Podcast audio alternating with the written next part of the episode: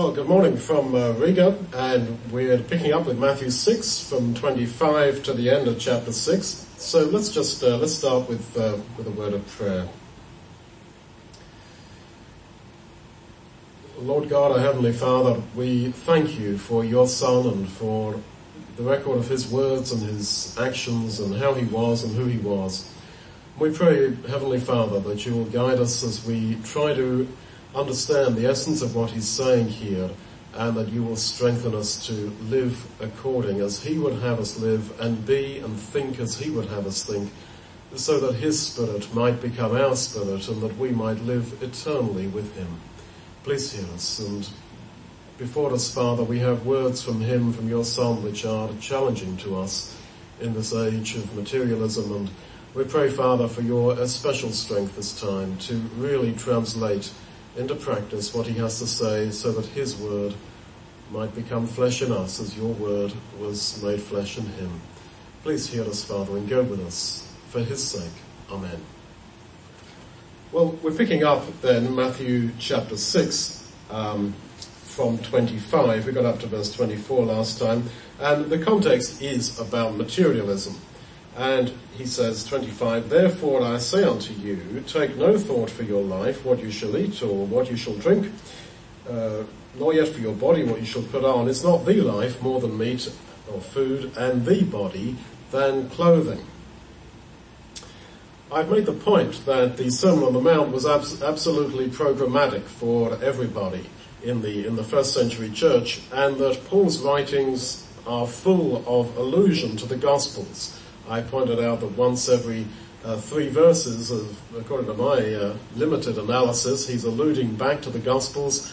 And when you look at the statistics, and you can see them in my book about Paul, when you look at those statistics, you see that there's some parts of the Gospel records that Paul is alluding to more than others. And Matthew 5 to 7, the Sermon on the Mount, was without doubt one of the, the favourite sources, if you like, for his uh, his teaching. So what's his allusion then to, to this one here, 25? I say to you, take no thought for your life. I suggest that it's in Philippians chapter 4, uh, verse 6. And you may like to just uh, look over that or write it in your margin, Philippians 4, 6. Be careful for nothing, have anxious thought for nothing, but in everything, by prayer and supplication with thanksgiving, let your requests be made known unto God. So Paul is picking up the question, the obvious question I would say, well, how do we live in such a way that is uh, taking no anxious thought for the morrow? And his answer is, pray over all the little things in your secular daily life which are likely to mean that you do take anxious thought. See, the Lord says, take no thought for your life. Take no anxious thought for your, your secular physical life. And Paul says, take no anxious thought about, any, uh, about anything because in everything, about everything, by prayer and supplication with thanksgiving, let your requests be made known unto God. So he's saying, here's how to take no thought for your life. Share all life's little needs with God and with thanksgiving. Be thankful for what you have. That is one way, I think he's saying, uh, that you can, without any question, avoid being uh, worried about, about tomorrow. Being thankful for what you have. Now, he's just said that in 24 that you cannot serve God and mammon, and we saw last time that mammon is there, the personification of, of riches and uh, of materialism, we might say. And he's saying that you can't operate some kind of brinkmanship whereby you do very well for yourself in this life, uh, but also you have uh, the, the, great uh, idea of serving God as well. You, you can't actually serve both. And I've been saying that the essence of the Sermon on the Mount is about spiritual mindedness. It is all about where our hearts are. So that's, I think, the force of the word therefore. Therefore, take no, uh, I say to you, take no thought for your life he's saying because your heart can only be in one place, with God or with mammon, uh, therefore, you should especially beware, he's saying, of materialism and material worry. because the essence of what he's saying is you must be spiritually minded. And there's nothing like worry about materialism to take away from genuine spiritual mindedness. So the whole essence here is on how we think. Take no thought. The idea has been put around that the word, the Greek word for thought there means anxious thought. It's okay to take thought, but not anxious thought. And that, that may just about stand as a valid translation, but the, the idea is of thinking. And I would say that uh, the wider context here is, as I say, of where your heart really is. And there's a parallel between you can't serve God and mammon and take no thought for your life. So to serve God is to take thought for God, to serve mammon is to take thought for mammon. So serving God is paralleled with thinking. And that is significant because in the context in which Jesus was speaking these words, the idea of serving God was very much tied up with going to the temple, do your ritual, uh, make some sacrifice, in our terms, go to church once a week, twice a week if you're particularly righteous, uh, even stick your nose in a Bible once, once or twice during the week, uh, and that's it. Whereas serving God is defined here as where your thinking is, who you are when nobody is watching. Now this emphasis about not taking thought is considerable. The Lord uses the word five times here in swift succession. Verse 25, take no thought for your life. 27, which of you by taking thought can add one cubit to his stature or to his age? Uh, 28, why do you take thought for clothing? 31, take no thought saying what shall we eat or what shall we drink? 34, take no thought for the morrow. So this is, uh, without doubt, uh, an emphasis. And he twice says, don't take thought about what you shall eat and drink. That's in verse 25 and in verse 31. Now, the allusion, I think, is to Israel and the wilderness, that God provided all their food, and He provided their water, they had water out of the rock, and He provided their clothing, because you remember that the sandals they wore and the clothing they wore when they left Egypt was good for the entire journey to the, to the kingdom of God. 40 years or 38 years of wandering now, of course, it was not exactly the the best kind of food and clothing, etc. They must have got terribly bored of wearing the same clothes and the same shoes. And it was only water. It wasn't like, you know, Coca-Cola exactly. It was water uh, from the rock uh, every day, all day. And the same with uh, with the manna. You know, they complain, don't they? This manna is boring. The point is that God provided the bare essentials for his people to get through their wilderness journey. Now you are familiar, I believe, with 1 Corinthians 10 that the whole idea of Israel being baptized into Moses in the cloud and in the sea, in the cloud in the sense that the, uh, the cloud is just water, there was water above them, water both sides of them. It was uh, a classic type of baptism, a prototype of baptism and Paul's point is we have been baptized into Jesus, also by immersion in water. And we also have left Egypt and we are on a journey to the kingdom of God. And the assurance is that God will provide clothing, food, and water. That's an amazing promise if only we can believe it. Because really, all your basic fears about your material survival are taken away. If we can just take a deep uh, breath of, of relief that I shall get through this journey. That the problem is that we live in a world where those three things, food, drink and clothing, have increasingly in our generation been glorified to the point of idols. And why is it that so many people think that they cannot possibly survive on a certain amount of money? Why do people sell their souls to their employers with all the, the thought that goes with that, uh, taking second jobs, even third jobs. Why is it? Well, if you brutally analyze it, and I mean brutal, and you know, we're talking here radical Christianity. If you brutally analyze it, what is it? Is it not to fund? Is it not to fund a load of uh, designer labels on your clothes so that you don't drink water, but you drink uh, a whole range of, of, this, that, and the other, and uh, wines and uh, uh, and so forth? And eating, well, who wants to eat manna every day? Eating out, dropping into McDonald's when you have the uh, the hunger pangs or the the munches or, or whatever, you know. Now, that is seen in our generation, including in the poorer world, that is seen as uh, normal. That is seen as actually a basic human right. Now, God's not promising that. God's not promising that. He's promising what he promised Israel in the wilderness. The fact that many of us enjoy so much more than water, manna, and the same clothes we came out of Egypt in, uh, that is, uh, that's grace.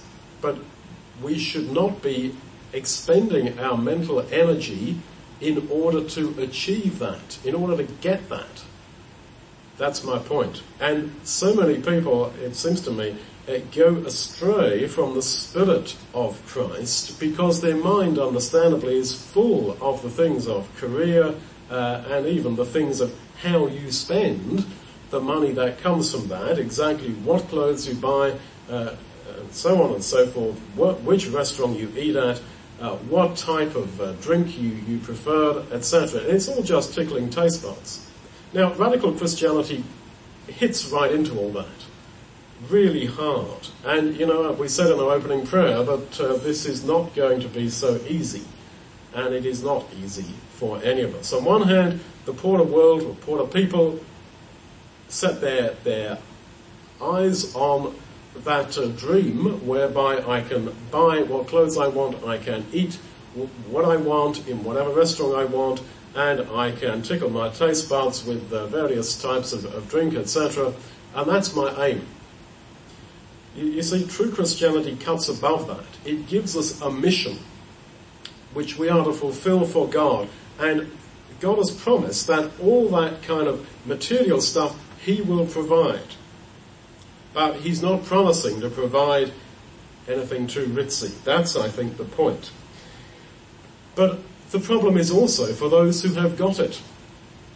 The, the, this cuts to all of us, to the poor and also to the wealthy and to those who maybe are some place on the uh, spectrum of being on the way there.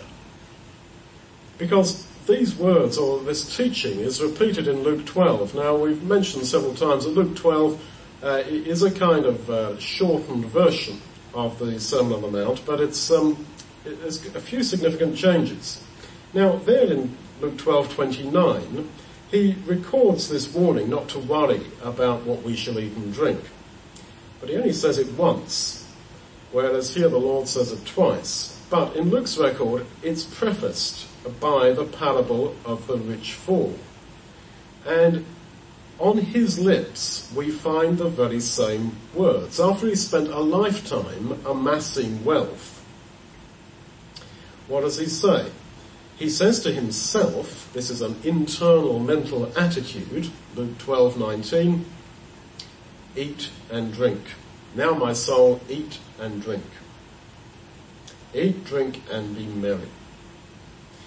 So we are to understand him then as the man who has not lived by the Lord's principle of not worrying about eating and drinking. He was not poor. He was, he's painted in the parable as fabulously rich.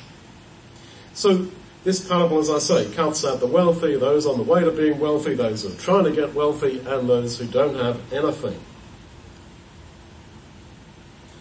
Now, John's Gospel repeats, in essence, so much of what is in the Sermon on the Mount and uh, what is in the Synoptics, the uh, Matthew, Mark and Luke records, but he always seems to do so in a more uh, spiritual kind of way.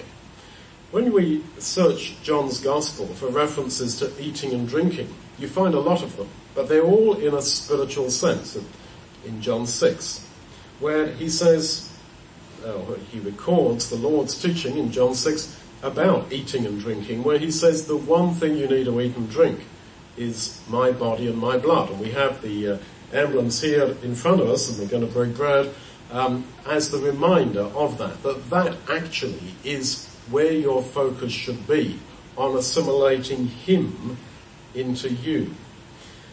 And I think you find the same sort of thing going on with the talk here about don't worry about what clothing you are going to put on. Because the metaphor of putting on clothing is a major, and I mean a major New Testament emphasis. Later on in Matthew 22 verse 11, in the parable of, the, the supper, the wedding supper, there's a man there who has not put on the wedding garment.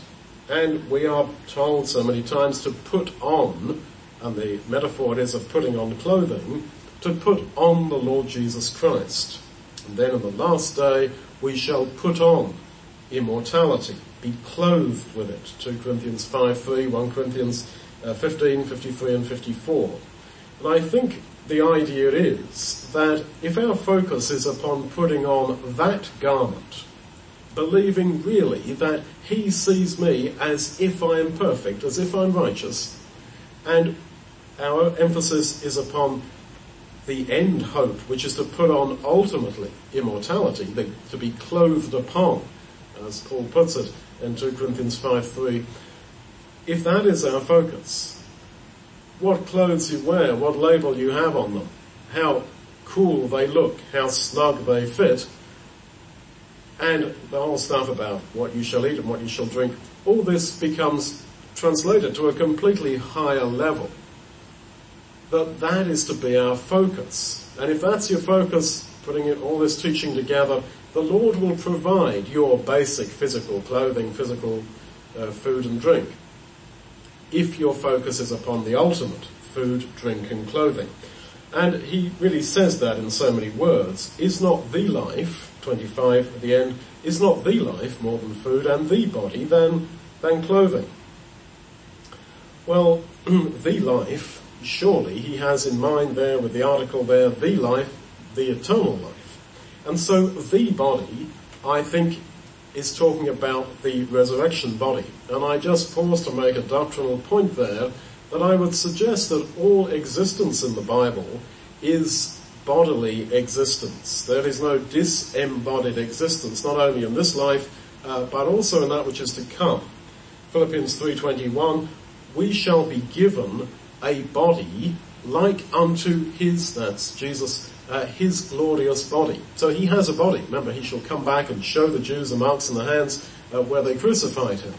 And I know I'm out of uh, step with uh, a lot of my beloved brethren when I say this, but I will say it uh, all the same. But it, it, does seem to me that God exists in a corporeal sense, that God also has, you know, I say it, laugh at me if you wish, but I think the Bible supports this, that God does have a bodily form of existence.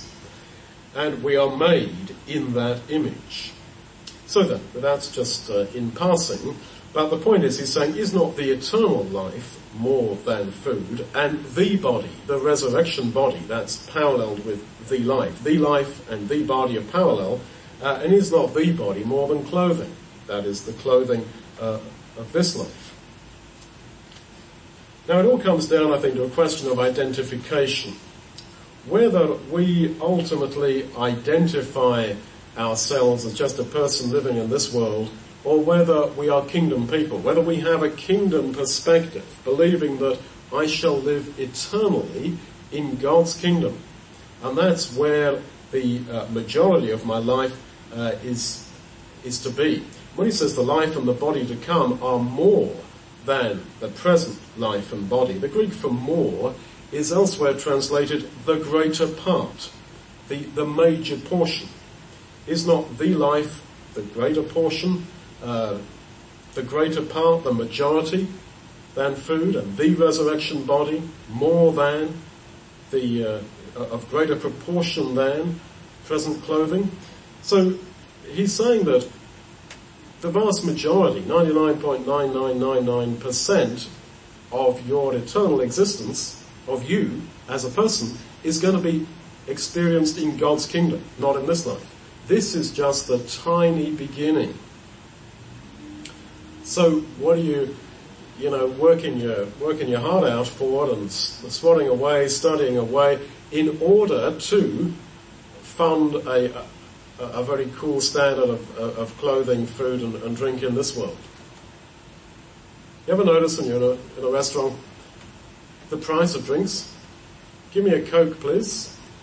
Oh, you know, and, and it, it, will cost like, you know, five times what, uh, what, what a Coke would cost in, in a shop. And yet, pe- people slog all day long to be able to do that. Now if you just stop and hold yourself back from a society that is worldwide now focused upon eating out, wining and dining, and when you look at clothing, some tiny little scrap of fabric costs such a huge amount of money. You know, you want to give your life to funding that kind of stuff? You will not know the joy and peace of true Christianity that is being offered here.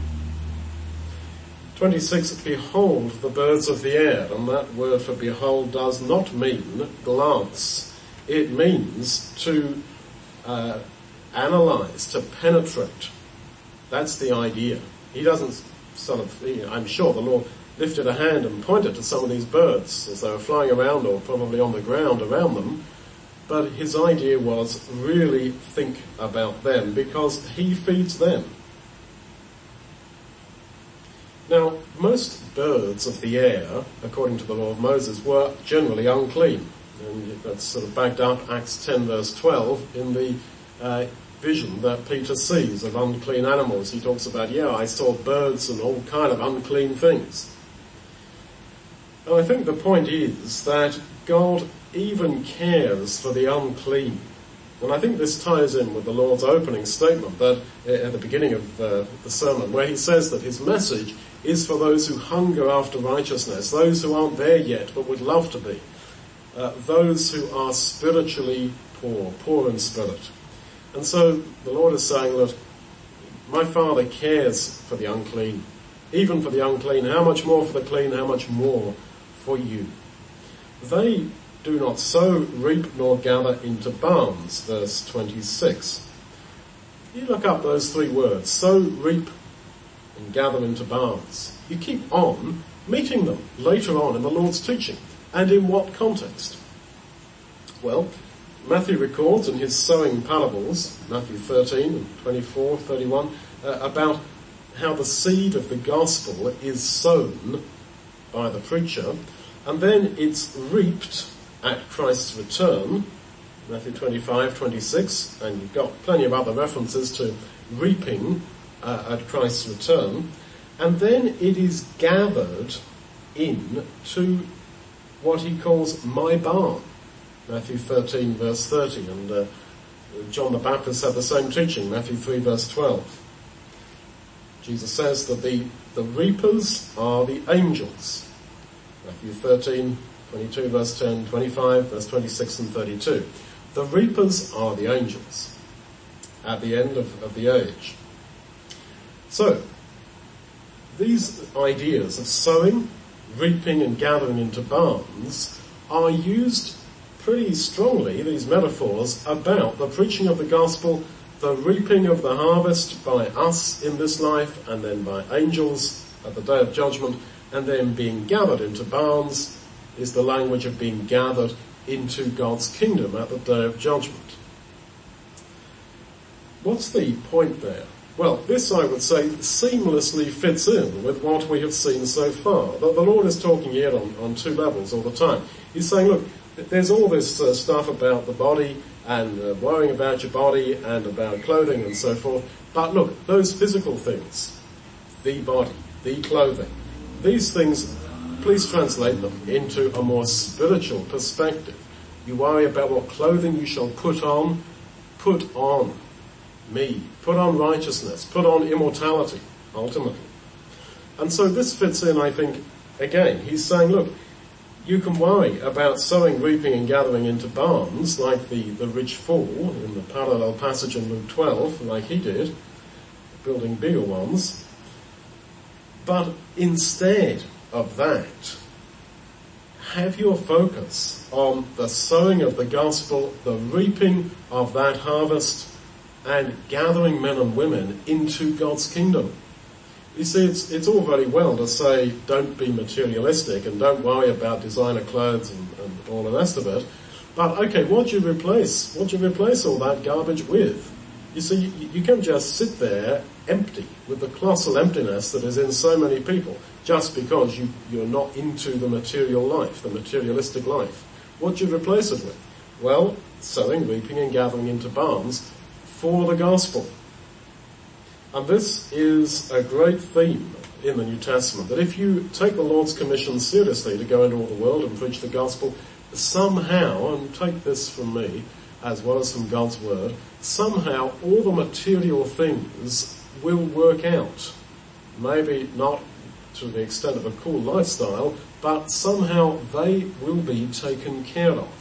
When the Lord says, go into all the world and preach the gospel, lo, I am with you unto the end of the age, I would take that being with us in a whole pretty wide uh, sense, but I think including the sense I shall provide for you insofar as you follow what I'm asking you to do in preaching the gospel. He says, your heavenly father feeds them, which implies that God feeds the birds, the, unclean even, uh, with every, every mouthful. It's, it's continued in verse 30, if God so clothe the grass of the field, shall he not much more clothe you? So I think what he's saying is that what appears to be the cycle of nature, that birds feed themselves and flowers grow and uh, blossom, uh, uh etc. He's saying that look, all these processes, ultimately God is consciously in, e- in each aspect of the process. Now science may analyze those processes and say, look, let's say there's a water cycle, it all just goes around. There's a cycle with birds of uh, birth, growth, procreation, death, uh, and it, it all sort of cycles on. But the point is that God is in all that. Problem is, we can sense that there is this sort of cycle of nature that God has sort of wound up the whole of creation, left it running on clockwork, tick tock, tick tock, and occasionally he sort of jumps in and interferes with it in response to human prayer or because he wants to direct something in a certain way. And that's called the hand of providence. Well, I disagree with that. Because this and so many other teachings of the Bible, especially in, in the Psalms and in Job, are teaching us that God is actually consciously involved, consciously involved in absolutely every uh, movement in these processes. God feeds the birds. Not one of them falls from the air without your Father, Jesus said, and he means without your Father's knowledge, presence, without his involvement. It's not as if God has switched off looking someplace else uh, and just letting this wonderful creation tick tock on clockwork. I'll give you an example, actually a real life example from my own small life. Um, I was once in uh, in Ireland many years ago, and uh, I was booked on a ferry to come back to to England, and I was driving to the uh, to the terminal and I looked again at my ticket and I realized I totally got the time wrong. And I got a ticket and it, it said, whatever it was, I believe it was in the evening, 10 o'clock or whatever, departure, and it was already, you know, half past 10. And I, I was a good hour away. So I thought, well, you know, well, what to do? Well, I prayed about it and I kept on driving and I got there to find a huge load of cars backed up and oh yeah, the ferry had been uh, delayed, everyone was mad, the ferry's been delayed for four hours. Well, that suited me fine. Now, you could say, yeah, well, everything was just going on by, uh, by clockwork, and uh, well, yeah, God suddenly noticed uh, at half past ten that evening that, that Duncan had a problem, so he sort of dashed in there and, and, and sort of got the ferry delayed for me.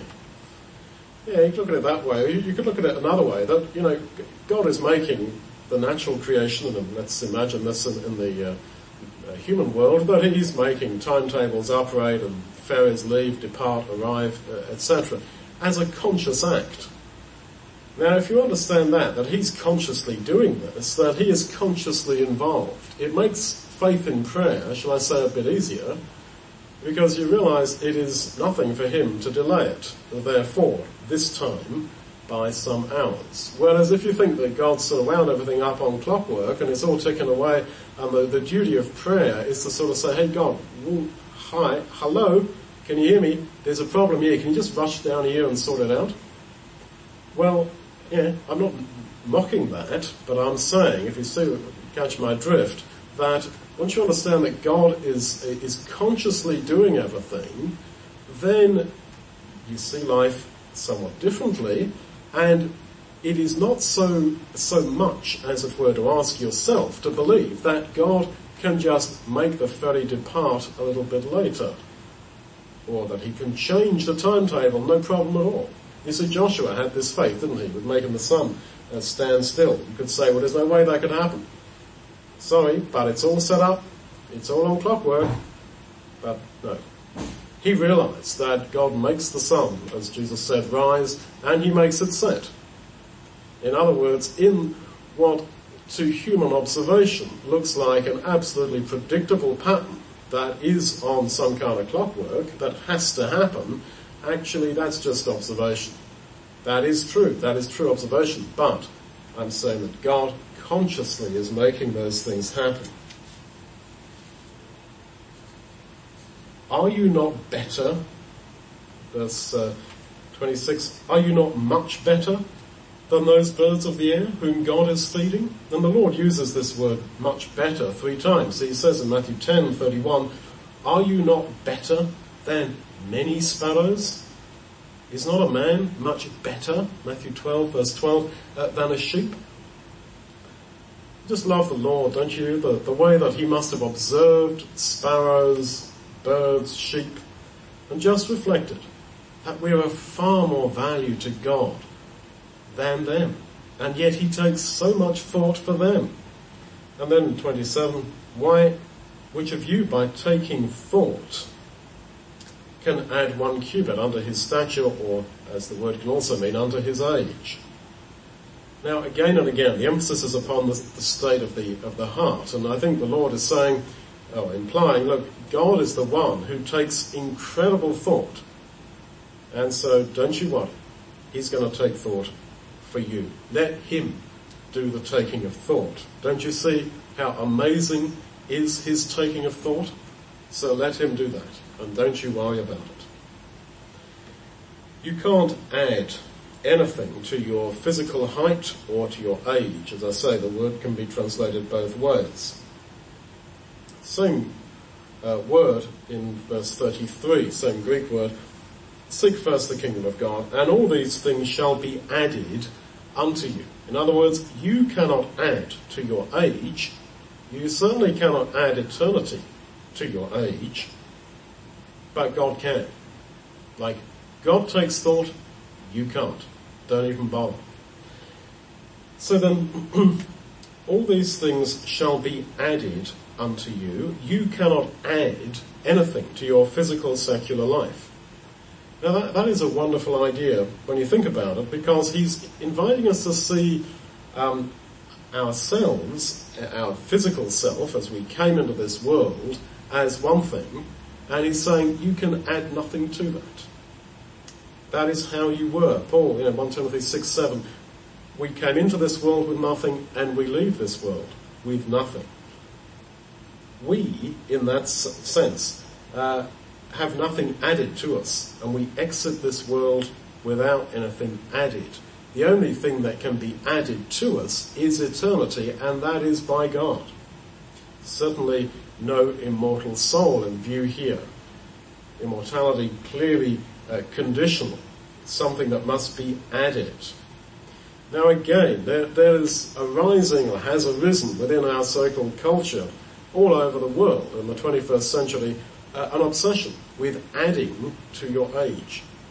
Huge amount of effort and worry goes into this. Should I eat that? Should I not eat that? Should I this or should I that?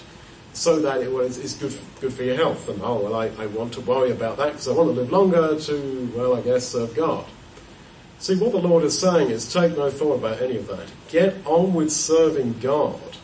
And the point is, where's your heart? If your heart is caught up with issues of what I shall uh, eat in order to add a few years to my life, to my age, he's saying, no, your heart is in the wrong place. See, the focus is on your thinking all the time.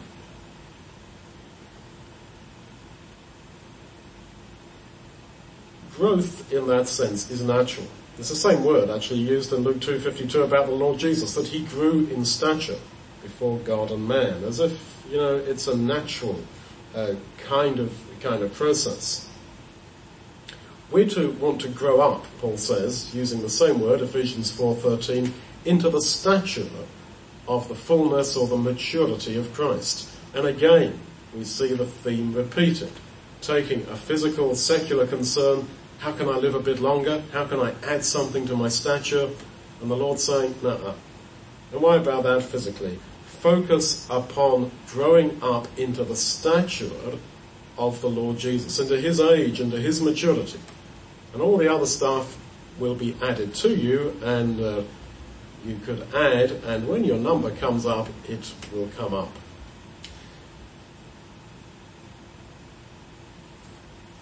So Consider, he says, again.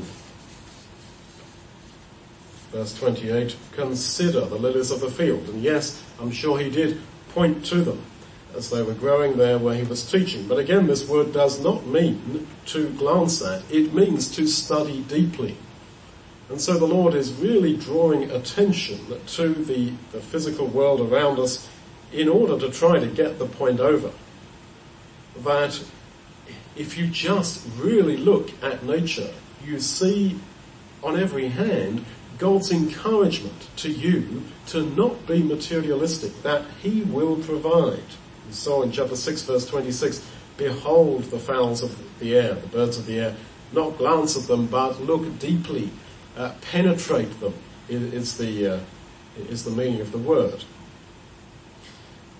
Consider how they grow, he says there in uh, in 28. It could mean how big they grow, to what great extent, that is from very small beginnings, but I think perhaps the, the idea really means look at the process.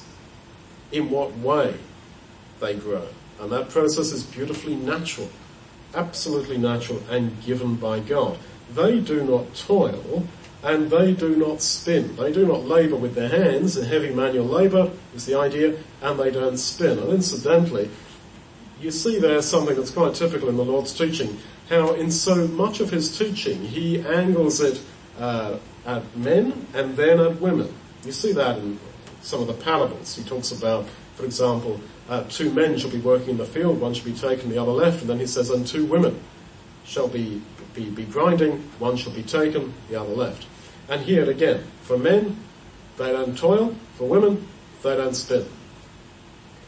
And uh, the more you look for it, the more you see that uh, sort of dual uh, reference in the Lord's teaching. His sensitivity to people, uh, all people, uh, is amazing. And of course, he was uh, many centuries, a couple of millennia, ahead of his time in, in all that. And of course, the allusion is to the curse of labour that came upon Adam in the Garden of Eden. And uh, I think he's saying, don't glorify the curse.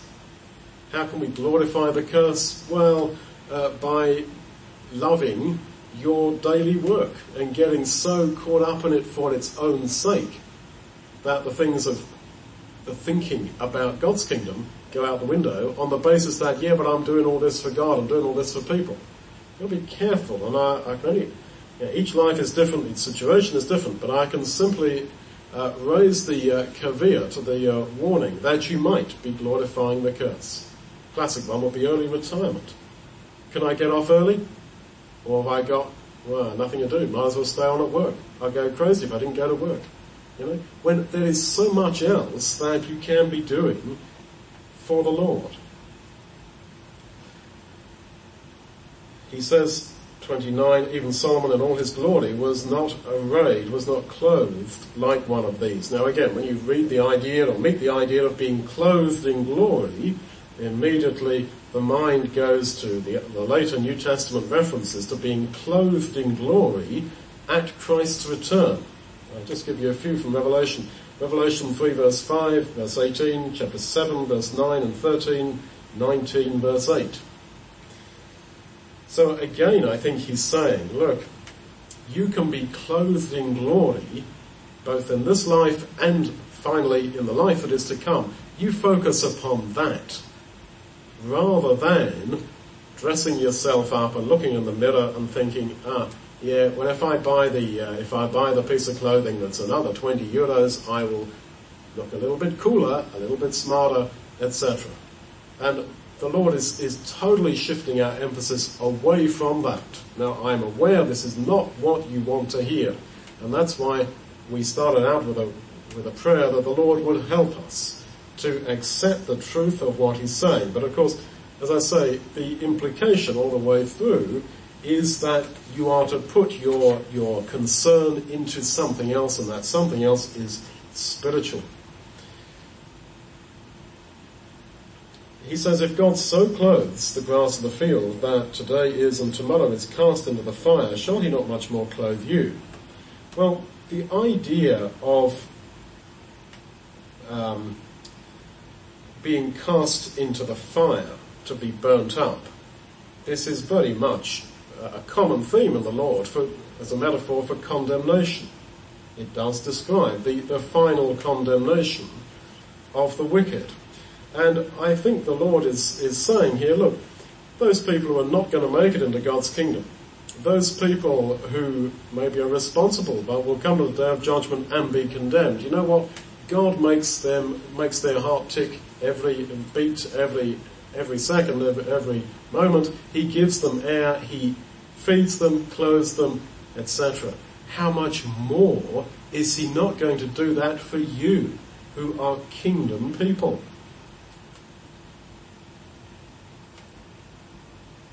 O you of little faith.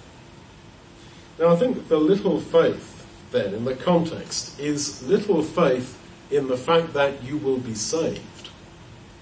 Not little faith necessarily that God will provide for me materially, but rather little faith in the context that you will be saved. And that, if you look at the other three references in Matthew, Matthew 8, 26, 14, 31 and 16 verse 8, every time the Lord rebukes them for being of little faith, it seems to be in the context of believing that they will be saved, believing that they will be in God's kingdom. That is uh, the, uh, the, the rebuke. Because if you really believe that you will be there, then all these other issues go into insignificance. Now, verse 31, don't worry about uh, what you shall eat, drink, or be clothed with, because 32, your Father knows that you have need of all these things. The question, of course, is, well, how does He provide? You know, does clothing float down from heaven? Does, you know, bottles of water suddenly appear on tables? How actually, how mechanically does this work out? Well, all I can say is, along with David, that I have yet to see the seed of the righteous begging bread, that somehow God does provide. But to just throw another perspective on that, these same words are used in Matthew 25 three times, verses 36, 38 and 43, about how in the last day the Lord is going to say to people, well done when I was hungry, you fed me, thirsty, you gave me something to drink, and when I didn't have clothes, you gave them to me. And he'll say to the rejected, look, I was in need of those three things, food, water, and clothing, and you never gave them to me. The implication could be that the, the question as to how this will be provided is answered in through the ecclesia, through the body of Christ, through your brothers and sisters in Christ, through whom God and the Lord Jesus will work. But of course, in that answer, there is then the possibility for dysfunction, for malfunction, whereby actually the others don't provide those things. That is quite possible. So it could happen, it, it, seems to me. Now, all those things, he says the Gentiles seek. Now don't forget, Jewish audience to whom the Lord was first speaking were absolutely uh, against the Gentiles, and uh, they consider themselves better than the Gentiles. And the Lord is saying, but you are no better than Gentiles. If you are worried about all these things, you are just like the world. And when he says the Gentiles seek these things, to any Old Testament mind, the mind would have gone to Isaiah 11:10, where we read that the Gentiles shall finally seek unto Jesus as their Saviour. And again, the implication is don't seek all these things, but seek Him, and all this stuff will be added unto you in that tremendous comfort of 32.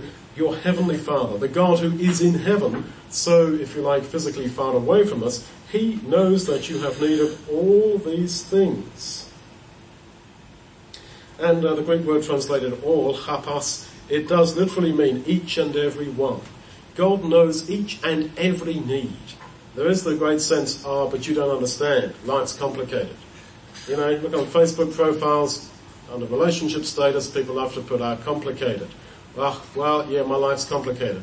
Yeah, maybe, but you know, God knows hapas. He knows each and every one of your and my needs, and He will provide. The point is, if we focus upon the ultimate food, clothing, and and drink. And so he says, seek first, 33, proton, seek above all things the things of God's kingdom. And all this other stuff will be added unto you. And it doesn't mean we'll seek that first and all the other stuff secondly.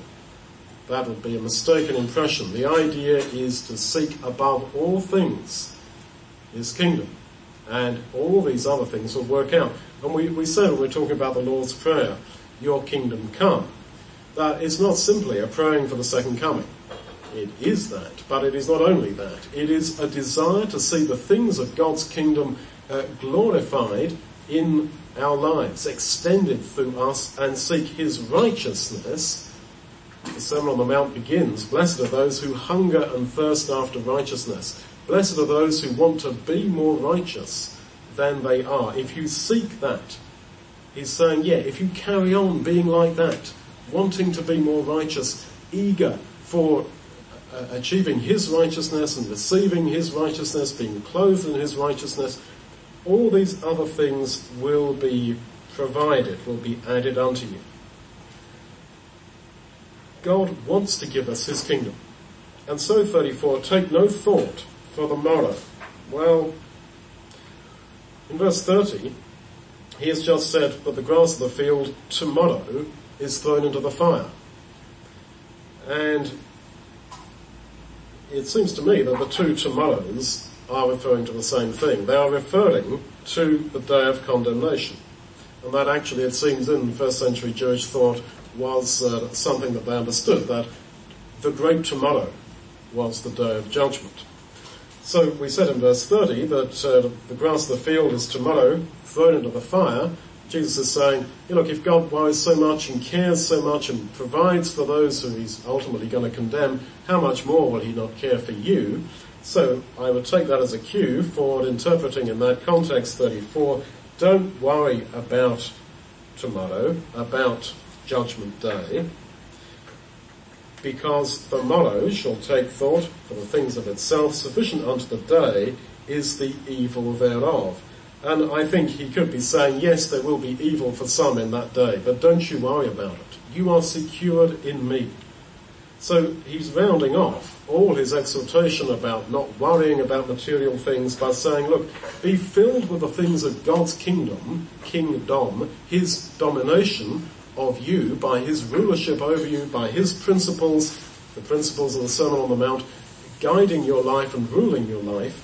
Let that be your focus and then all this material stuff will be added onto you. And you know what? And the, the, the trick is in the tail here in 34, as it so often is in the Lord's teaching, that the final part of his teaching uh, flicks up the, uh, as I say, by a, a, trick of the tail, uh, he, he, he brings up the, the ultimate issue. He's saying, don't worry about all that material stuff, food, drink, clothing. Worry about getting the ultimate food and drink uh, of my kingdom, clothed in my righteousness, and don't even worry about condemnation. Take no thought. Sufficient unto the day is the evil thereof for those for whom it's prepared. But if you are kingdom people, and if your mind is filled with the things of, of my kingdom, you don't have to worry about that. Now this is a fantastic way of life. This is an amazing way of life. That we can live assured that God is going to provide the bare basics, that we are not going to die of hunger, that He will provide, and that we shall ultimately live forever in His kingdom, and that if our mission in this life is not designer clothing, if it's not tickling taste buds and eating, wining and dining, uh, etc., but instead it is sowing the gospel, reaping the gospel, gathering into barns, all this stuff will be added and you don't have to worry about condemnation. The fear that is at, at the root of so much psychosis, depression, etc. is taken away. The sense of meaninglessness. That what am I doing all this for? What am I studying for? What am I working for? Slogging away. Is it not just to, you know, to finance the next uh, cappuccino or whatever? Um, yeah, all that is taken away. And that at last we have a life that is worth living with a realistic goal in view and not even having to fear condemnation because we are secured in Christ.